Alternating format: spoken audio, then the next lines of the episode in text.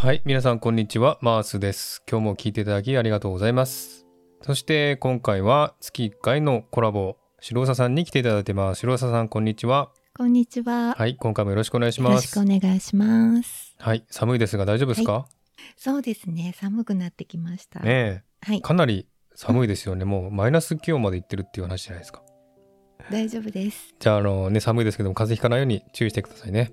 はい。あはいりがとうございます。えー久しぶりのね、1ヶ月ぶりのね、白佐さんとのコラボなんですが、今回はですね、ちょっと複雑なお話をしようかなということなんですけれども、えーはい本日は2月の2日、そして明日3日は、えー節分ですね。そして4日は立春ということで、立春が来ますよね、もうすぐね。そうですね。はい。で、この立春の時に、この日をですね、一年の始まりとする風習が昔あったということを聞きまして、はい。えーこれはですね、二十四節気という中の一つだそうですけども、このことについてね、今日はちょっとお話をしていただきたいと思いますね。はい。で、今回はですね、ちょっと複雑なので、インスタグラムの方に、えっと、画像をですね、アップロードしておりますので、そちらを見ながら聞いていただくと分かりやすいですので、ぜひそちらをね、見ながら、え URL 貼ってありますので、え聞いていただければというふうに思ってます。はい。でですね、二十四節気っていう言葉なんですが、私もね、これあんまり聞いたことはないんですけれども、これは紀元前の中国で生まれた太陽の動きに基づいた暦ということだそうですね。はい。はい。で、1年をですね、4つの季節に分けて、さらにそれぞれの季節を6つに分割して、4×6 で24なので、二十四節気というね、えー呼び方をしているそうですね。はい。はい。で、この二十四節気のうちの立春ですね。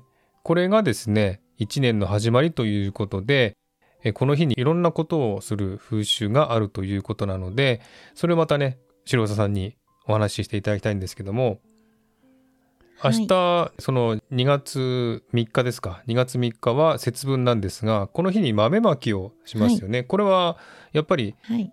立春を新年とするとその前日は大晦日ということでこの日に豆まきをしてはい邪気を払うという意味があるんですね。そうですね。はい、はい。昔は、あのーそういう変わり目。まあ、日本っていうのは節目節目いろんなことをしますけれども、はい、節分も節を分けるっていう意味で、はい、あの、まあ、雑節って言いまして、立春、立夏、立秋、立冬、この4つですね。あの、うんこの前日を示します。なるほど。で、節分は本来は1年に4回あったそうなんですけれども、うんうんうんこの立春の前日だけがまあ重視されて節分の日としうんて定着したんですね。なるほど。はい。えっと、はいちょっと繰り返しますが雑節という呼び方が、えーはい立春立夏立秋立冬の前日を示すんですね。そうですね。はい。でそのうちの立春の前日が、まあ、大晦日ということでこの日のはい節分が今豆まきをしたりするっていうふうに残ってるってことなんですね。そうですね。うんうんうんはいやはり季節の変わり目っていうことで、うんまあ、病気とか災害とかね、ええそういうことが起こったりうん邪気をが生じるっていうふうに考えられていたんですよねやはり昔から。はいはい。はい、で、まあ、そういう邪気払いとして、まあ、今残っている豆まきとかそういうことがあのあるんですけれども昔からそういうふうにその日を重視してたわけなんですね。うんうんうんはいなるほどね。じゃあ挫折のうちの、挫折は1年に4回あったんですけどもそのうちの一番重要と思われる立春の前日に邪気を払うために豆まきをしたという風習が残ってるというこそうですとですね。はい。そうですねだからあの病気とか災害とかを鬼に見立てたそうなんですよ、ああ昔はなるほどね。そうです。だからあの今もね鬼のお面とかっていうの残ってますけど、はい。ねそうですね。はいはい。鬼は外深打ちってありますもんね。そうですそうです。うん。でそれを追い払うっていう意味が込められて、なるほどね。今もやってるっていうことなんですうんうんうんね。うん。なるほど、私も昔からねあのそうやって豆まきは日本に住んでた時やってましたけどもそういった意味とか全はい。然知らなくて、ただただ豆をまいてね鬼は外深打ちってやってたんですけどそういったちゃんとした意味があるんですね、やっぱりね。そうですね。昔からありますね。なるほどね。であの白佐さんは舞を舞ってらっしゃいますけれどもこのはい。節分には何かするんですか？節分にはあの舞自体は特にしないですけれども、その流れっていうのを組みまして、その立春次の日ですね、はい。節分の次の日の立春にうん。あの舞を必ず神社様で奉納させていただいてます。はい。はい、それはあのやはり邪気を払う払い清めの舞っていうことを必ず毎年やります。うん。そして。新年ということで1年のスタートとして、うん。まあ私自身も新たな気持ちでいつも身が引き締まる思いでやらせていただくんですけれども、うんうん。あの全ての平安を祈りながらそして邪気を払う、うん。そしてその舞自体が払い清める舞っていうものがあるんですけれども、うん。それを心を込めてあのご神前でさせていただいてうん。おります。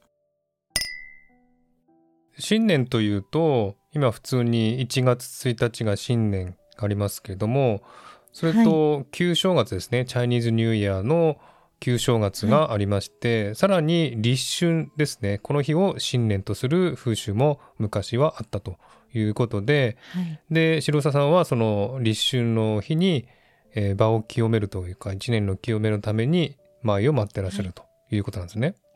そうですね。うんうんうんはい。じゃあもう白澤さんはもう立春の日が1月1日という認識で生活されてるんですね。そうですね。あの一般的な1月1日っていうのももちろん普通にうん。お祝いしますけれども、はい。やはりこの2月4日っていうのはうんまた気持ちが少し違ったところで、うんあの自身が毎年舞を奉納させていただいてるので先ほどご説明しましたように、うん。なのであの役割としてきちんと果たすという意識がうん。ありますね。そうですね、うん。はい、そういうねなんか清めのための踊りをねされてらっしゃいますんでやっぱり1月1日のねい。立春にはそういった踊りを待ってらっしゃって毎年清めてるということなんですね。はい、このですね二十四節気なんですけれどもで多分これを知ってる方はあまりいらっしゃらないんじゃないかなと思いますけども、えっと、インスタグラムの画像を見ていただくと分かりやすいと思うんですが二十四節気の算出の基準となるのが日時計で観察しやすかった夏至冬至春分秋分の4つの日なんですね。この4つをうん獅子って呼ぶそうですね。4つの夏至の死と書いて獅子と呼ぶんだそうですね。そしてその4つの日のちょうど中間点が支流というそうですね。4つ立つって書くんですけども、支流と読むんですね。で、これが立春立夏立秋立冬っていうね、立つという漢字が全部入ってますよね。で、4つの立つという漢字で支流というね、読むんですけれども、うん。で、立春は冬至と春分の中間点にあるという感じで、そういうね、あのうん。画像を見ていただければ分かりやすいと思いますけどもね、えーそんな感じで読み方があるということなんですが、まあ本当にこれ昔の話なんで、ね、私たちは知らない人が多いと思いますけどもね、こんな名前があったんですね。ねはい。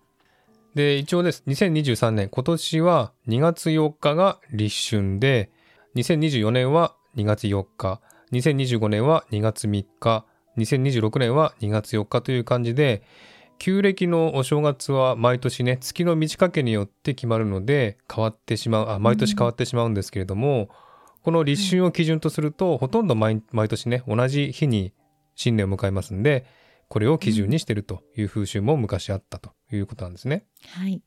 でこれはですねあのまあ今はほとんど行われてないと思いますが立春の新年の祝う行事はお寺さんですね一部のお寺さんっていうことですかね、うん、神社さんなどもそうですよね。神社さんもねはい、はい。で行事をやられてるとでま豆まきはね、お寺とか神社でもやってるところがありますよねでも、はいもう毎年毎年とか去年ぐらいまではねちょっとコロナのせいで中止になってるところも多かったらしいですねそうですね。はい、うんそうだと思います。はい。そんな感じでね、あの、立春を新年とした風習が今でも残ってるということですね。ではですね、次にですね、立春にまつわる風習や習慣ですね、それをちょっとご紹介していただきたいんですけれども、このはい。立春の新年に行われる風習がいくつかあるそうですけどもちょっと白澤さん教えていただけますか？はい。私もあの実際にはねあまりあのやってることとやってないことがあるんですけれども、うん。この立春の早朝にあの禅寺で、はい立春大吉と書かれた厄除けの札が貼り出されているそうですね。で新年が始まる立春の朝にあの立春大吉っていうことを貼ることで無病息災を願っていたそうなんですね。うんうんうんうんで今でも多分あのやってるところってあると思うんですけれども、うんうんそうですね私自身はちょっとこれはあの実際には自分自身ではやらないんですがあのこの立春大吉っていう文字ですね。これはあの左右対称で縦書きにこう書くとですね裏から見てもああなるほど。立春大吉って読むことそうですができるんですよ。ね。立春大吉を縦に書いて書くとそうです。左右対称ですよね。全部漢字が。そうですね。なるほどね、はい、うん。そうなんですす。だそのために、うん。あの鬼が家に入ってきても、うん。こう振り返った時に札を見て、あうん。このうちにはまだ入ってないと勘違いをして家から出ていくっていう風にされて、うん。厄除けっていう風に考えられなるそうでね。すね。うん。はい、なるほどすごいですね。こう立春大吉っていうね文字がね左右対称っていうのは本当にすごいなと思いますなんかそうですよね、ええ。面白いですよね。面白いですね。でなんか、うん。はい自分でも簡単にこう白い、まあ、半紙などにねうんうんうん「立春大吉」ってこう書いて、うんうんうん。あの貼ってもいいんですよ。あのだからなんかそういうのをちょっとやってみるのもいういかもしれねないですよね。うん。簡単にできます、うんうんうん。でもこれはなんか売ってるそうです。あの立春大吉って書かれているものもはい。そうですか。そうなんです。じゃあはい、立春の日にこれを貼るのもいいこそうでとだとすね。いうことですね。はいそうですそうです。厄除けになるってことですね。そうです。はい。私ねあの、まあ、中国には行ったことないんですけれどもシドニーはにい。チャイナタウンがあるんですね、そこで、この立春大吉っていう文字を見たことがあるような気がするんですねこれ。うーん。うん。私もあんまり意識しなかったんで覚えてないんですけどもこの文字を多分チャイナタウンね中国中華街で見たことあると思うんですよね。だからやっぱりこういった行事もね中国でもねやってることがあるんじゃないかなと思いますよね。うーんなんかありそうですよね、うん。この立春大吉って、そうですなんかねやっぱり縁起がいいこう字面ですよね。そうですね。いいですよね本当に、はい。ええ。ねこの縁起のいい文字が全部左右対称っていうのも面白いなと思いましたねこれね。そうですね。うん。はいはい、はい。それがまあ一つ目ですね。あの立春大吉を玄関に貼るという風習があるということですね、さらにあと何かありますか、はい、はい。あとはですねあの若水って若い水と書いて若水というんですけど、それを飲むということですね。へーでこれは一年の邪気をやはり払うとされていましてうんうん。で今だともう本当に水道の蛇口から、まあ、浄水器とかもついてるかもしれないですけど、うん。その最初の朝起きたら一番水ですね。うん。それを飲むということです。昔はあの井戸とかから汲んできてはい。っていうそういうことがあったんですけど今はもう全くそういうことはねないと思うので、うんうんうん。あの一番水を飲む。そしてそれを福茶っていうふうにあの呼んでいるそうですね。あその水を使って入れたお茶をそうですそうです。福茶おというんですね。茶とか、なるほど、ね、そうです、うん。縁起物として飲まれる、ということですね。はい、それもまあ簡単にできますのでねぜひうん。じゃあこの新年に早朝に井戸や湧き水から初めて汲んだ水のことを若水と言ってそれを飲んだりするという風習があるんですね。はい、うんうんうん。はい、昔はそうだったみたいですね。なるほどはい。なんかいろんな作法もあったそうなんですけど、うん。今やってらっしゃる方はどれだけいるのかわからないんですけそうですよね。あまりいないかもしれませんね。そうですうね、ん。はい。白澤さんはこれはやってないですか？そうですね。これも特にはやってないんですけれども、うんうんうん。やっぱりあの朝って一番その一番最初に飲む水っていうのはすごく大事にはしてますけれども、うんうんうん。はい、まあ、こういった風習もあるということですね。それからもう一つぐらいありますか？はい。もう一つはお豆腐を食べるっていうおことがあります。でお豆腐は、まあ、白いですけれども白い。豆腐を、あ食べるっていうことでやはり邪気を払うっていうことですね。うん。で身を清めるっていう食べ物として、うんまあ立春に食べるっていうことを昔からうん。してたみたいですね、日本人は。えはい、なのでこの食べることによって服を呼び込んだり、ーうん。まあ、そういう豆腐のやっぱり立春大吉豆腐っていうこれもうん言うそうなんですけど、大吉豆腐って言うんですね。そうなんです。ですね。そうなんです。はい。そうなんです、えなのでやっぱりあの福豆ってあのお豆節分の時は豆をまきますけどそれも大豆ですよねーはいはいはい。でお豆もあの豆腐もまあ大豆ですからこの、うんうんなんかそういう共通点もあるような気がしうんますね。なるほどね。うんうんはい。この立春大吉豆腐って売ってるんですかねこれね。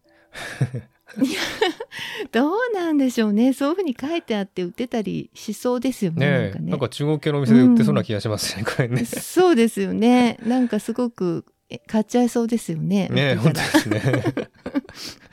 ちょっと今度み見てみてください。私もちょっと立春の時に見てみようかな。うん。はい、売意識売ってちょっと見てみると面白い。そうですね。でねえもなんか今日本はちょうど寒い時期なので、うんうんうんお豆腐はすごく食べやすいと思うんですね。うんうん温めたりとかしてね。うんうんだからあのぜひね立春大吉豆腐と書いていなくてもお豆腐を食べるっていうことだけでもいいんじゃないかなと思います。うんあの湯豆腐ってやっぱこう、そう同じような意味があるんですかね。どうなんでしょうね。湯豆腐は湯豆腐だと思うんですけれども。そうです。湯豆腐は別に季節とかねあんまり関係ないっていうか。うん、そうですね。うん冬にまあ食べますけども。うんうんうんうんはいなるほどね。はいまあでも白いものははい邪気を払うという意味があるため、そうです。白い豆腐を食べるということなんですね。はい、うんはい。ぜひこれは、はいあの簡単にできるのでそうですね。おすすめです。はい。はい。そういうことで立春の時には立春大吉という紙を玄関に貼ったり湧か水を飲んだり、豆腐を食べるという風習がはいあったということですね。はい、そうです。はい。という感じで今回はですね立春についてお話ししましたけれども、えー二十四節気のうちの一つですね24個のおうちの一つが立春でこの日を1月1日としてこの日を祝うと新年の祝うする風習が昔あったということですね。はい。はい。でこの日はね白座さんは舞を待って清めるということをしてるというねお話でしたけれどもはい。今でもねこれ新年というとね1月1日そして旧正月そしてこの二十四節気の立春というね3つがあるということをねちょっとこんがら混乱してしまいますんでねちょっと分かりづらいかもしれませんけれどもこんな感じでですね1年のうちのお立春を新年と迎える風習もあるというお話でした。はい。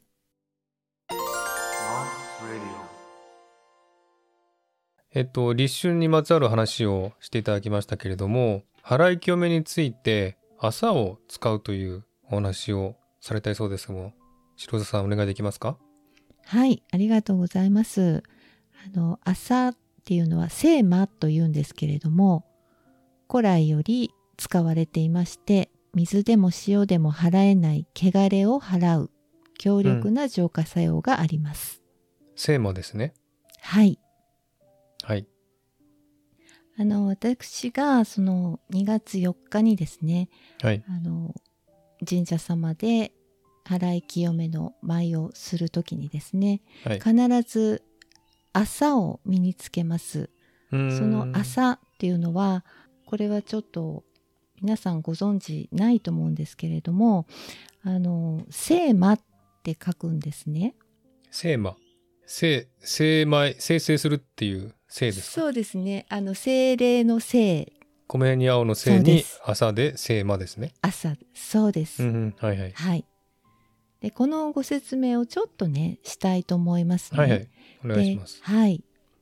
あの日本人はとっても朝と実は深い長い関係を持ってあの、うん今でこそ朝っていうのを直接見ることも触ることもなくなってきてるのでうんあのとっても残念な気持ちなんですけれども実際はとてもあの日本人と深い関わりがあります。はい。でこの朝を私はその2月4日に身につける意味っていうのがやはりあるんですね。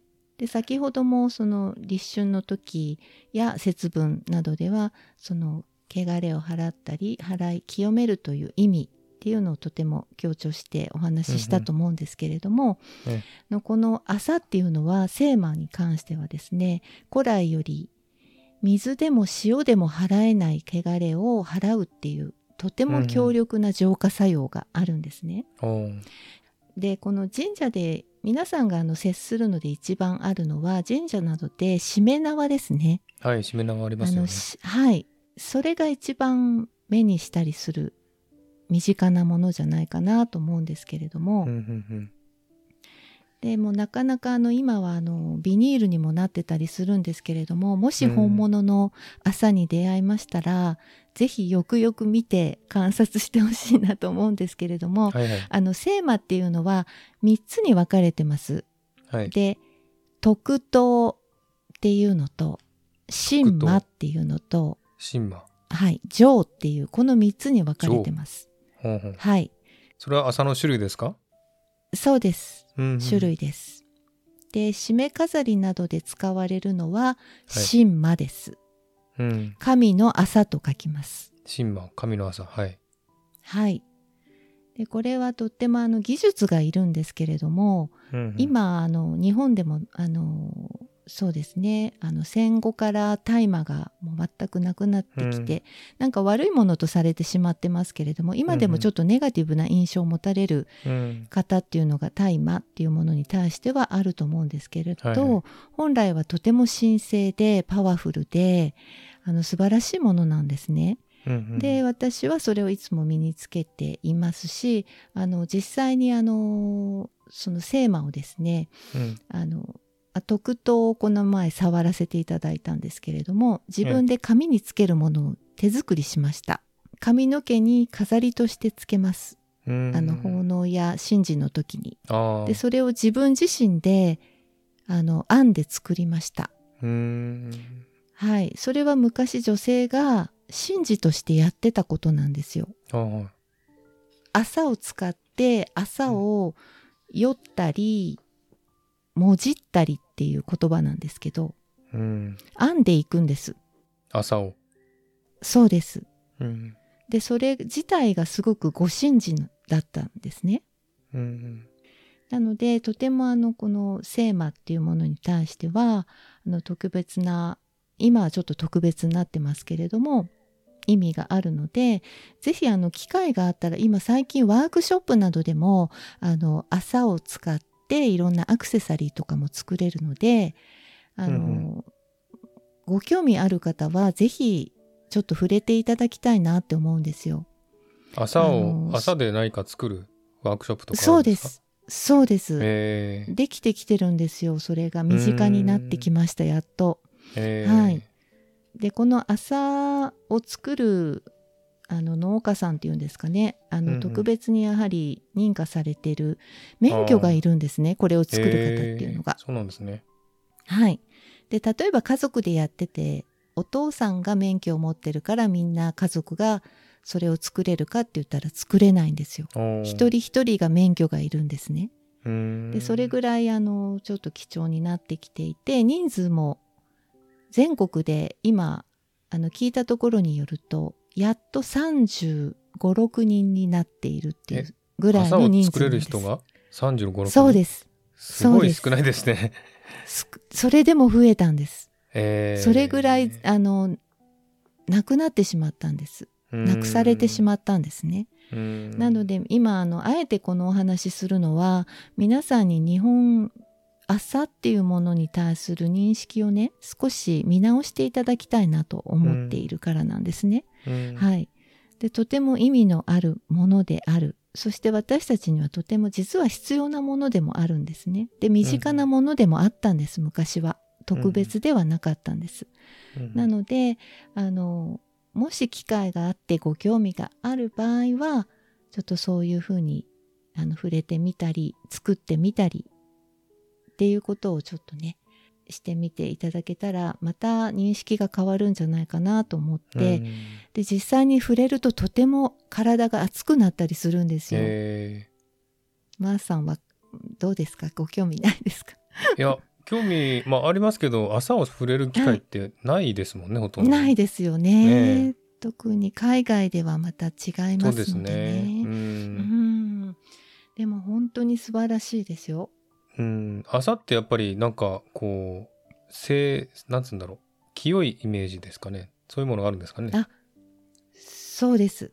本当にあのパワフルですし、あの清められます。先ほどお話ししたように。うん強力な浄化作用がありますのでこれを触ってこう朝自体を手うん。で触るだけでももう浄化になります。えー、そうなんですねはい、家にこうん。うかけとくだけでも浄化になります。うん。その朝っていうのは売ってるんですかどっかに？